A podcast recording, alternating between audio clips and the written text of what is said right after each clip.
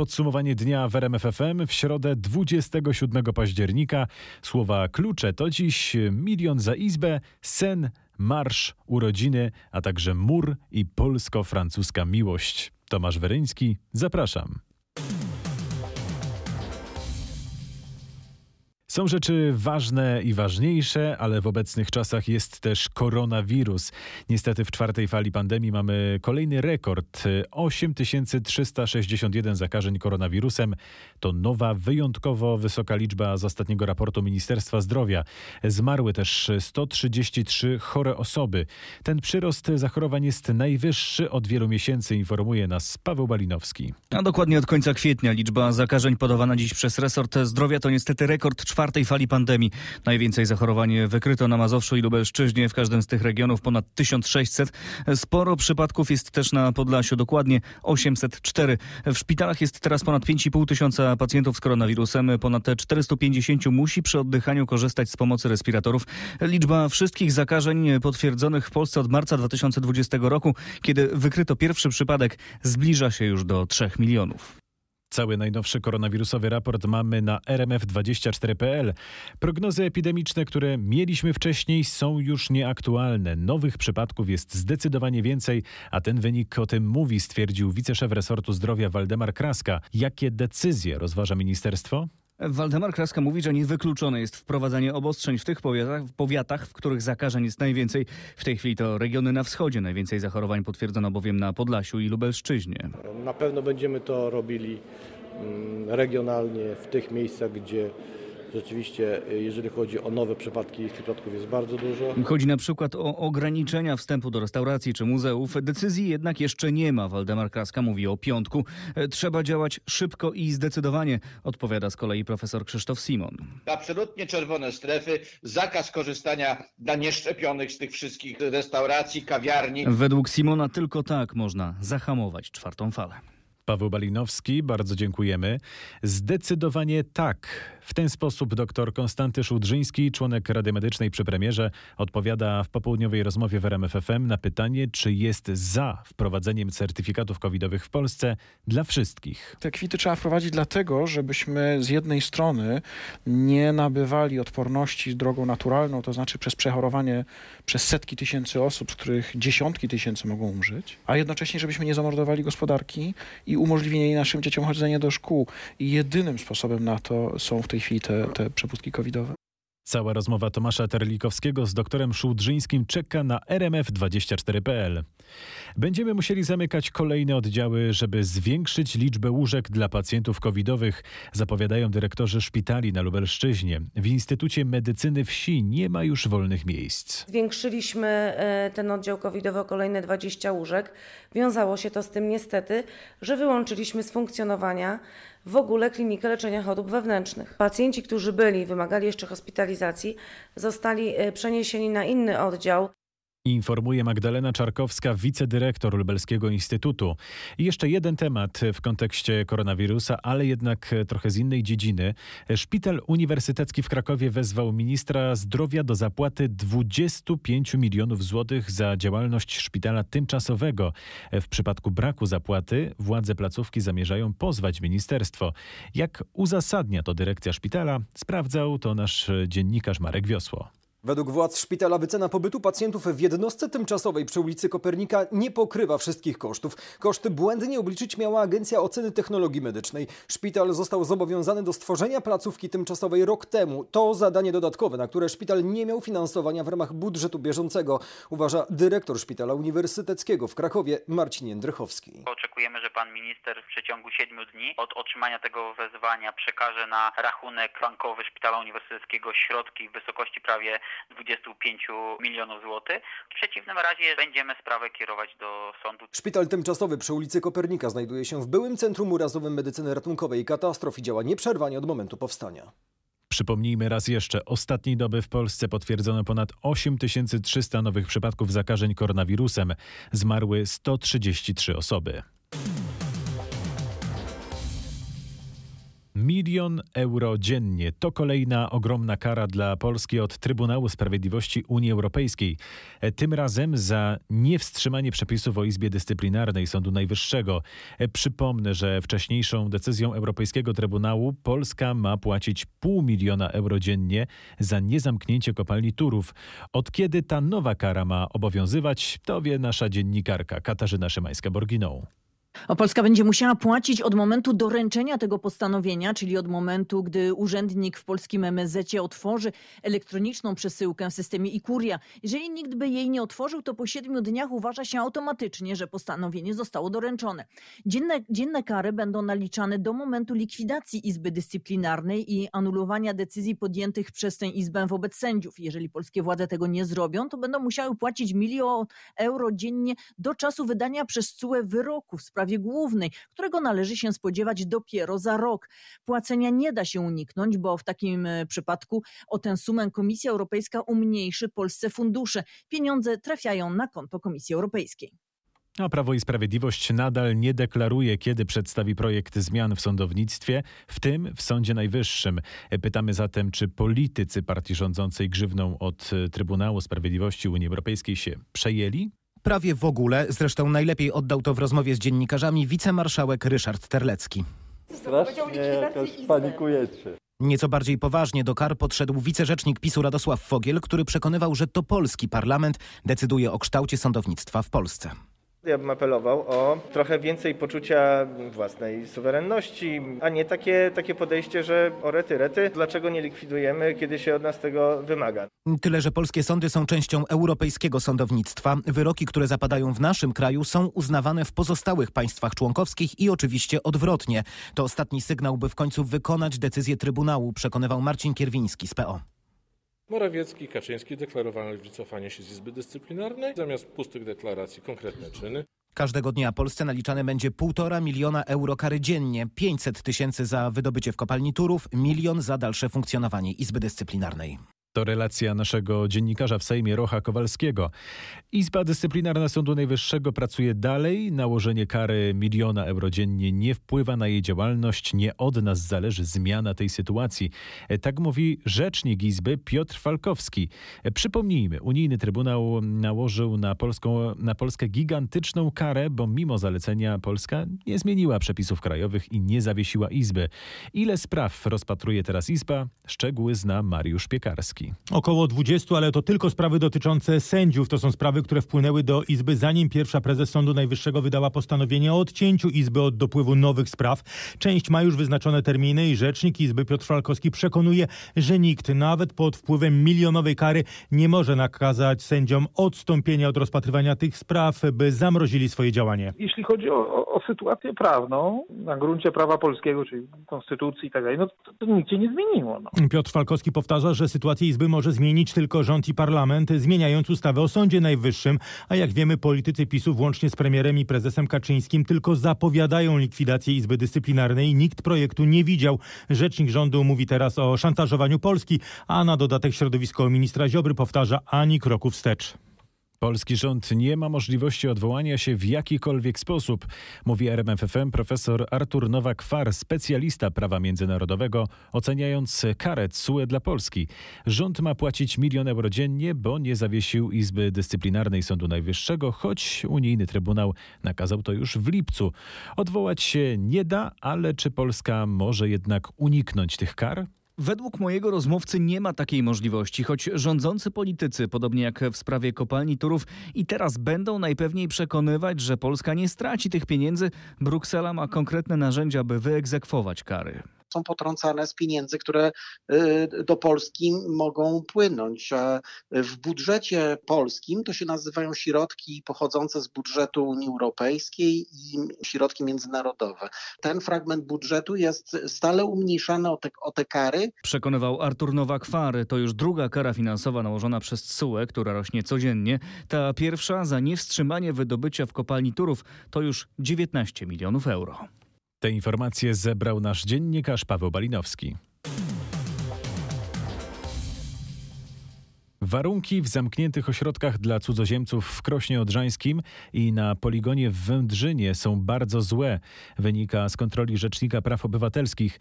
W ocenie kontrolerów te placówki nie spełniają m.in. warunków godnego traktowania osób pozbawionych wolności. Jakie nieprawidłowości wykryto? Sprawę badał Krzysztof Zasada. W Krośnie w oknach ośrodka zamontowane są kraty, co jest niezgodne z przepisami. Kraty mogą być tylko w aresztach dla cudzoziemców. Mieszkańcy bloków potrzeby fizjologiczne załatwiają w pokojach, w kącikach sanitarnych. Wspólne prysznice nie mają wydzielonych kabin. Jeśli chodzi o ośrodek w Wędrzynie, sprawia wrażenie więzienia. Otoczony jest drutem kolczastym. Zasieki są też na placach spacerowych. W oknach zamontowano kraty. W salach nie ma mebli poza stołami i krzesłami. Część cudzoziemców nie ma świadomości, że ośrodek jest na czynnym poligonie. W związku z tym oni odczuwają stres w związku z odgłosami wystrzałów i wybuchów. RPO zwraca też uwagę na braki w dostępie do informacji, w kontaktach ze światem zewnętrznym, a także w pomocy psychologicznej i lekarskiej. A Senat z poprawkami przyjął specustawę o budowie muru na granicy polsko-białoruskiej. Przepisy, wbrew woli rządu, wrócą ponownie do Sejmu, co według ministrów wydłuży proces stawiania zapory na granicy. Czy w tej sprawie opozycja była jednomyślna? Szczegóły zna nasz reporter Roch Kowalski. Nie, ale Platforma Obywatelska i PSL znalazły kompromis. Przez cały dzień ugrupowania dyskutowały o tym, co zrobić z ustawą.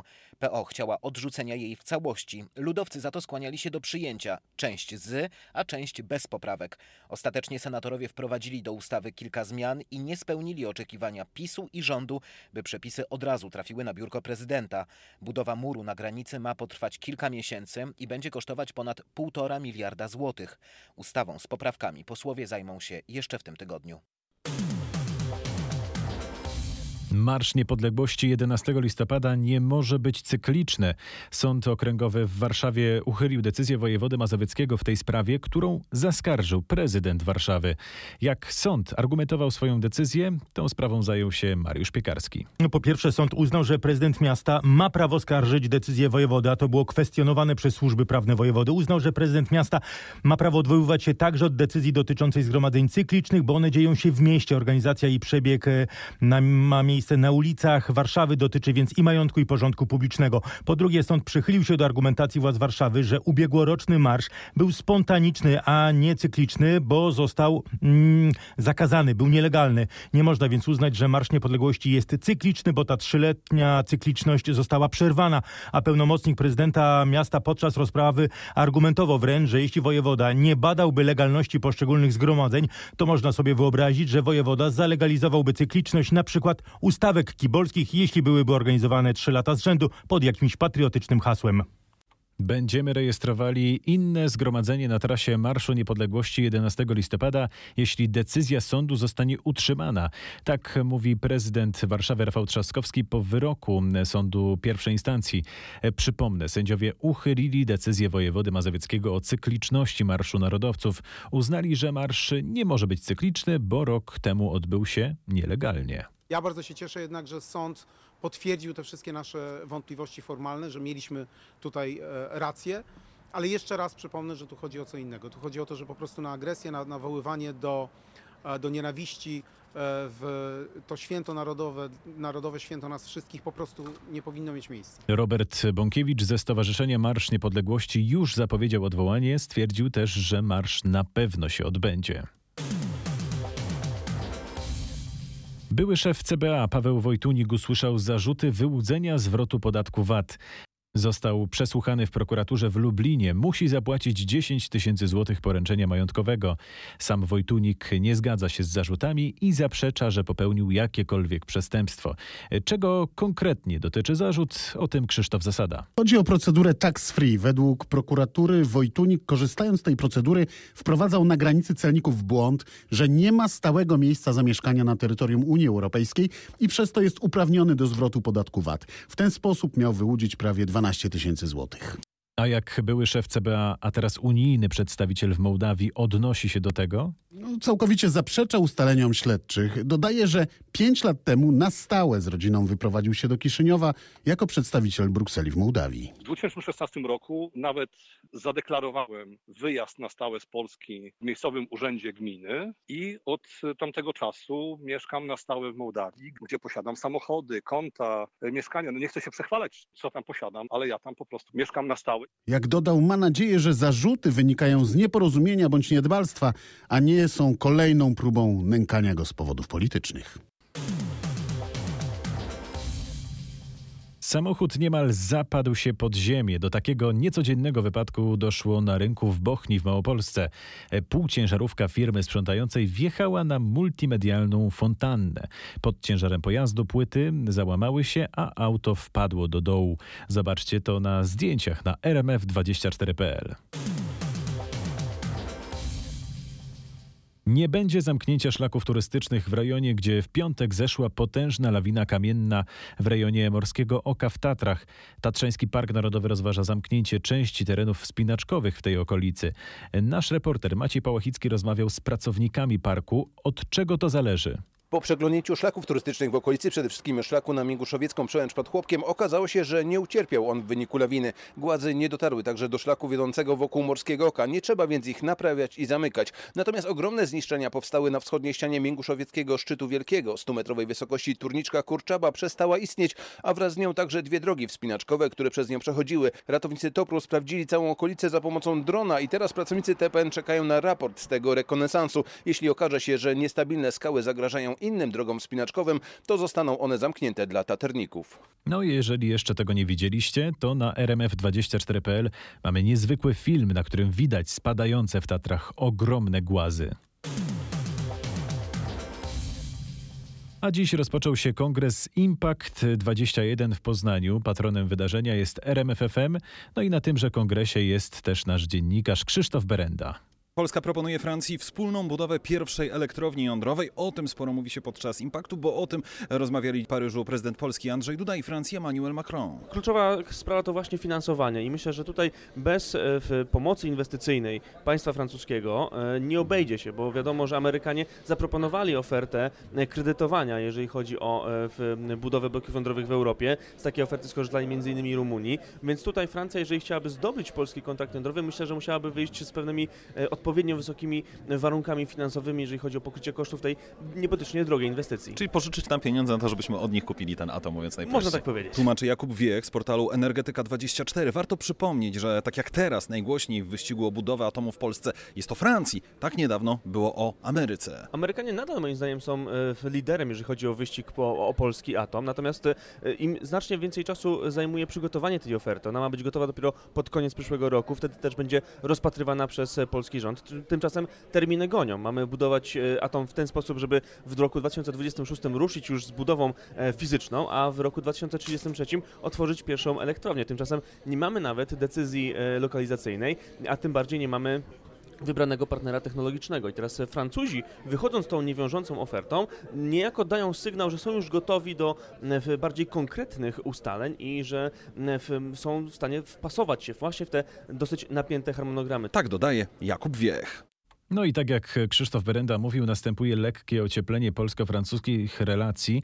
E, tak również paryscy obserwatorzy komentują wyjątkowo serdeczny sposób, w jaki prezydent Francji Emmanuel Macron żegnał się z Andrzejem Dudą po spotkaniu w Pałacu Elizejskim. Na miejscu obserwował to nasz paryski korespondent Marek Gładysz. Po ponad dwugodzinnym spotkaniu roboczym przy obiadowym stole w Pałacu Elizejskim prezydent Andrzej Duda i jego francuski odpowiednik nie zwołali wprawdzie konferencji prasowej, ale wzajemne uściski i przyjazdy poklepywanie się po plecach, jakimi żegnali się obaj przywódcy, świadczą według wielu obserwatorów, że można spodziewać się relatywnego ocieplenia na linii Paryż-Warszawa. Według nieoficjalnych informacji Macron chce załagodzić spory pomiędzy Brukselą i polskim rządem, ale nie bezinteresownie. W zamian ma nadzieję, że Polska kupi francuskie elektrownie atomowe i okręty podwodne. Z Pałacu Elizejskiego w Paryżu Marek Gładysz. Wróćmy jednak jeszcze do Kongresu Impact 21 w Poznaniu. Walka o równouprawnienie i prawa kobiet robi się coraz trudniejsza, przyznaje Hillary Clinton. Była amerykańska pierwsza dama, eks-szefowa dyplomacji i była kandydatka na prezydenta. Była gościem online kongresu, którego patronem jest, przypomnijmy, RMFFM. Hillary Clinton ostrzega, że przybywa krajów, które zaczynają działać wbrew kobietom. O których krajach mowa? Niestety jest ich coraz więcej, jak wylicza była amerykańska pierwsza dama. Widzimy, co talibowie robią w Afganistanie, odbierając kobietom prawa, ale niestety widzimy też, że Turcja wycofała się z konwencji stambulskiej o przeciwdziałaniu przemocy wobec kobiet. Smutne, że widzimy także, że polski rząd rozważa to samo. Węgry nawet nie chcą takiej konwencji podpisać, ale też w moim kraju, w Teksasie, wprowadzono prawo nie tylko zakazujące aborcji, ale także przyznające nagrody za donoszenie o przypadkach aborcji. E, tak mówi Hillary Clinton i daje do zrozumienia, że obecnie obecne amerykańskie władze będą brały to pod uwagę, planując współpracę biznesową z kolejnymi krajami. To oczywiście nasz dziennikarz Krzysztof Berenda, którego zapytamy jeszcze o kwestię kryzysu w sektorze motoryzacyjnym. Ta branża może wkrótce potrzebować wsparcia, przyznaje szefowa Banku Gospodarstwa Krajowego Beata Daszyńska-Muzyczka. Wiele fabryk samochodowych ma teraz potężne problemy i wstrzymuje produkcję. A o jakim wsparciu mowa? Na razie o takim, które jest obecnie dostępne. Mowa o wciąż istniejących narzędziach antykryzysowych stworzonych na czas COVID-19. Dla dużych firm e, Fundusz Gwarancji Płynnościowych to są mechanizmy, które mają notyfikację i mogą z tego mechanizmu korzystać przedsiębiorstwa do połowy przyszłego roku. Mówi Beata Daszyńska-Muzyczka. Jeżeli tego będzie za mało, to trzeba będzie myśleć o szerszym wsparciu. E, przypomnę, że wiele fabryk motoryzacyjnych w naszym regionie musiało wstrzymać produkcję aut, bo brakuje podzespołów, mikroprocesorów z Azji. To powoduje powoduje, że pracownicy fabryk często muszą teraz szukać innego zajęcia.